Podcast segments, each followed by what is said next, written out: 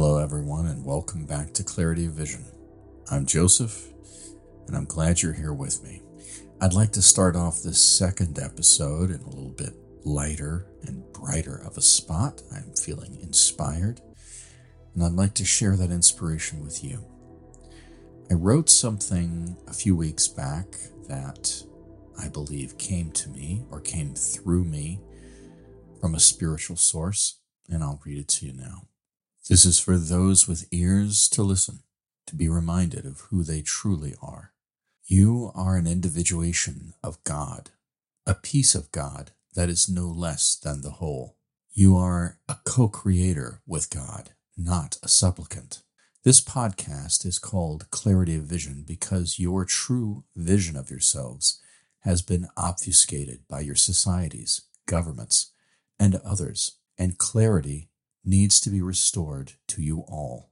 Allow this message to be heard, felt, and embraced, for it is your divine nature that has been hidden from you. Your divine nature, your creative nature, your intuitive nature is at the core of who you really are, and it is that nature that can be rediscovered. That is why I am sharing this message with you, so that you may know your providence, so that you may unlock that which has been hidden from you. It is my hope and my highest desire that you may reconnect with your divine selves. Remember who you really are, and raise your vibration to the next level of awareness and enlightenment. May the light and love of the infinite intelligence of God be revealed within you. And may you be free of the ideologies and beliefs that limit you, allowing you to know the feeling that we are all one. I wanted to read that to you because I felt it was very important to share it. I felt like it's something that needed to be out there in the world.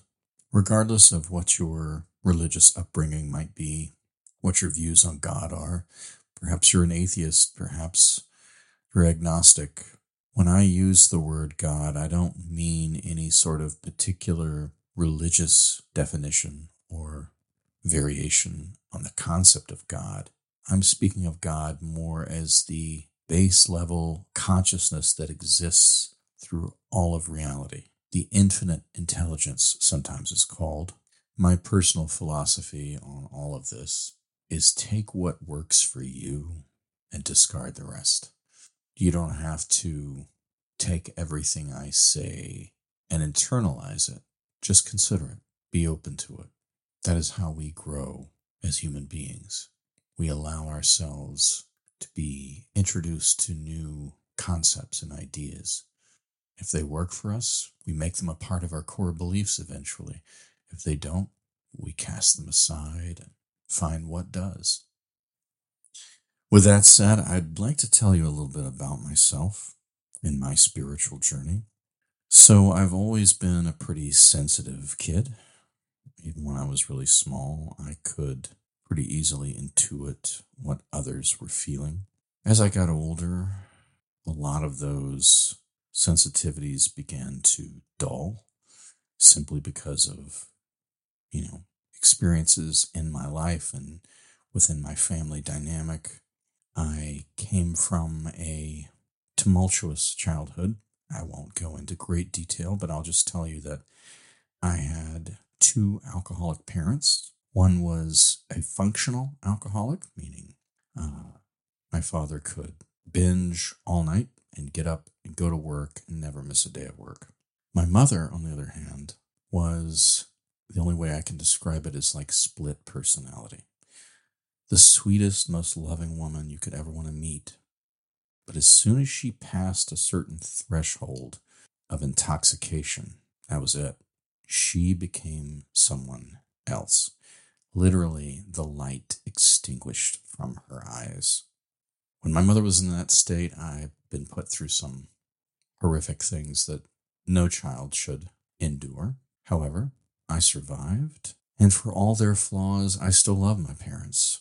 They're gone now, but I believe that they did the best that they could with the tools that they had. My mother had a terrible childhood growing up in the Great Depression. So did my father. I say all that to say this.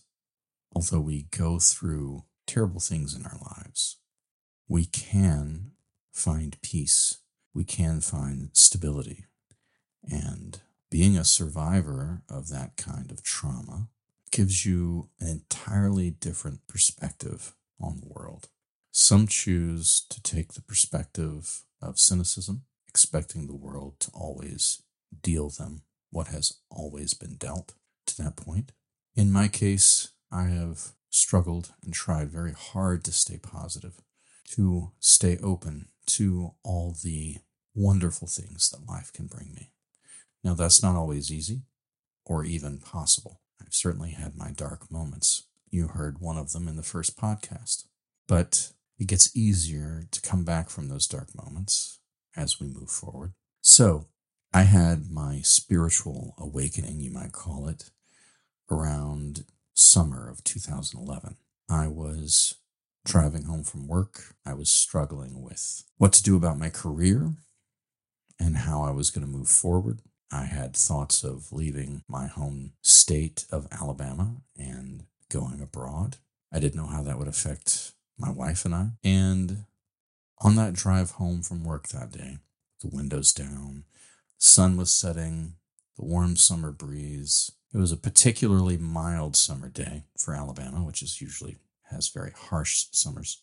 But I felt my mother say, "Go." I felt as though a weight had been lifted. And the next day, when I got to work, I told myself I would give my employer one more chance to do the right thing and give me a raise. I asked for a raise and was told flatly no. So I turned right around on my lunch hour and spent that hour looking for another job. And literally the first job I applied for was the job that brought me out here to California and brought me into a very fortuitous situation.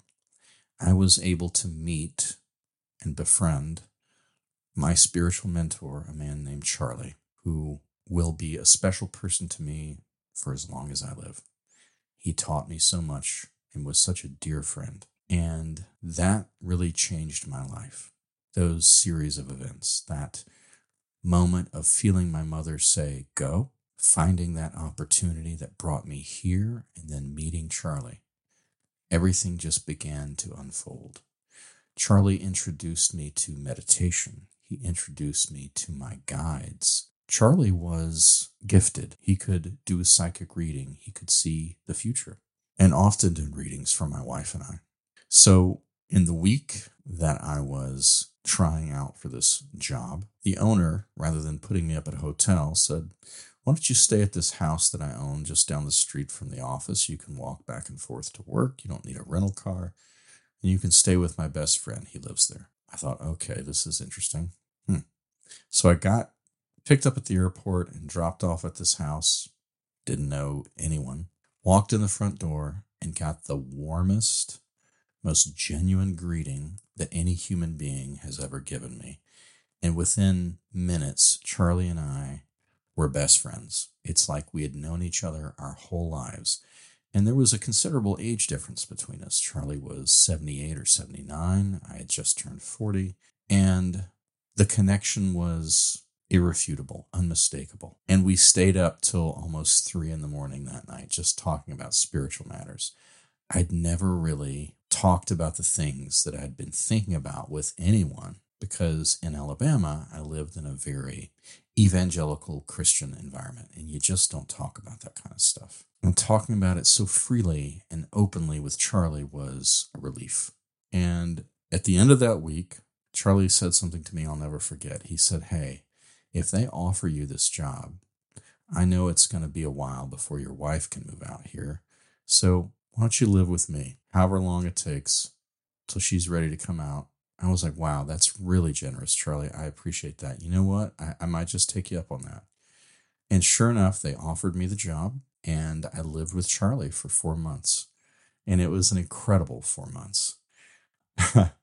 Charlie was a big fan of British mysteries on PBS, so I'd come home from work, and we'd sit down and have dinner and watch those things and fall asleep on the couch in front of the TV. We both had a passion for ice cream, which was great. We both ate a ton of ice cream while I lived there.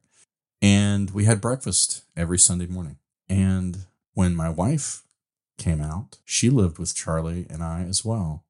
We both lived there for a few weeks until our stuff arrived, and then we moved into our apartment. But it was a great experience. And over 10 years, Tracy and I, every Sunday morning, had breakfast with Charlie. And it was a great routine. We'd drive to his house in Mountain View. We'd walk from his place over to Castro Street. We'd go to our favorite little breakfast spot. When we were done with breakfast, we would go to this wonderful little spiritual bookstore in Mountain View called East West Books. And we would go inside, and towards the back, they have this wonderful little waterfall feature and a couple of chairs sitting there for people to meditate. And Charlie and I, every Sunday morning, would just sit back there and meditate. And that was our morning ritual for Sunday. And it was really great.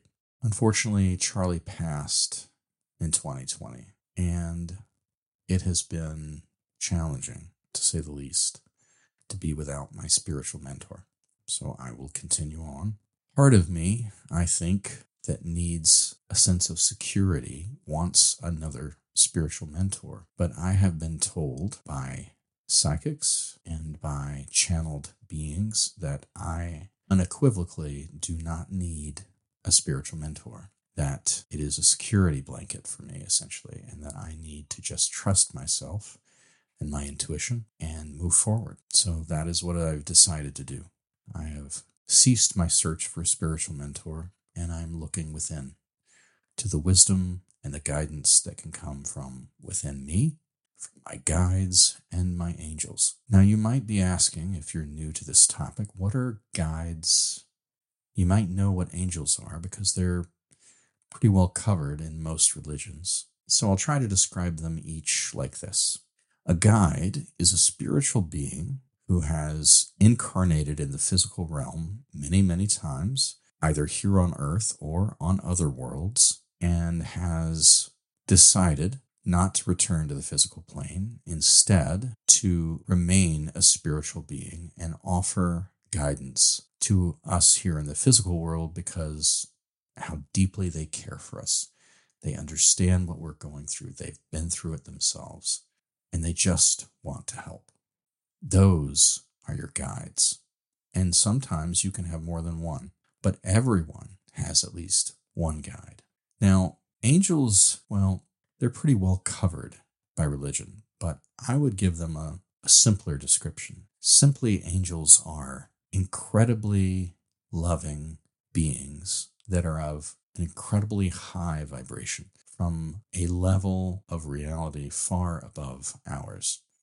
They have never incarnated as physical beings into the physical realm, and they have such a deep, abiding love for us and unconditional love for us. So I'll get deeper into guides and angels in future podcasts, how you can meet your guides, how you can reach out to them and contact them, and how you can use their wisdom to your advantage, because they really do want to help. So here it is, 2023, and I am at a spiritual crossroads, you might say. It's time to put up or shut up, as they say in the South. And it's time for me to figure out what I am supposed to do here, my purpose, my mission, how my spiritual gifts might enhance the world. I believe this podcast is the beginning of that. I believe it is a jumping off point for me. What's next? I don't know. I enjoy writing, perhaps a book. I enjoy speaking. Perhaps I'll do public speaking. I don't know. Although the thought of speaking in public terrifies me, I trust that that is a potential future, because it has been told to me that I am to be a teacher and a healer, that those are my gifts, and I guess I'm supposed to do something with it. I don't know. I guess that's what I'm trying to do right now, is figure this out live in real time while you listen to this podcast. I don't have all the answers. I wouldn't even pretend to have all the answers. All I know is what resonates with me. And some of the things I've written, some of the things that I've encountered, And I have done some channeled writing, and I will talk about that in more detail in a later episode. I've also had, and this is a bit of a controversial topic, I have uncovered repressed memories of being abducted by extraterrestrials. That I'm still struggling with because I don't know if that is just my imagination or if that is something real. I did go to a professional hypnotherapist to recover these memories, and the memories that I recovered were so frightening that I did not go back. And perhaps if I feel comfortable with it, I'll share that experience with you in a later podcast as well. So I am going to stop here and wish you all the best. I'm sending you love and good energy. I hope that this podcast brings you some joy and peace in your life. I hope that this time we've shared together has done you some good, as it has me. I thank you for your time, and I look forward to seeing you next time on Clarity of Vision.